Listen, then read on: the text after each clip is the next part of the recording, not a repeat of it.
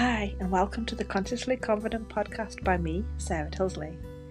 This podcast is all about transforming aspiring spiritual business owners' lives by building confidence and clarity. No more hiding your true essence. We are focused on showing the world the truth and saying, This is who I am, and I will not be quiet anymore. Sarah will talk about being a spiritually open business owner, including card readings, personal experiences, tips on the ups and downs of building confidence and clarity in themselves, and growing a spiritual business.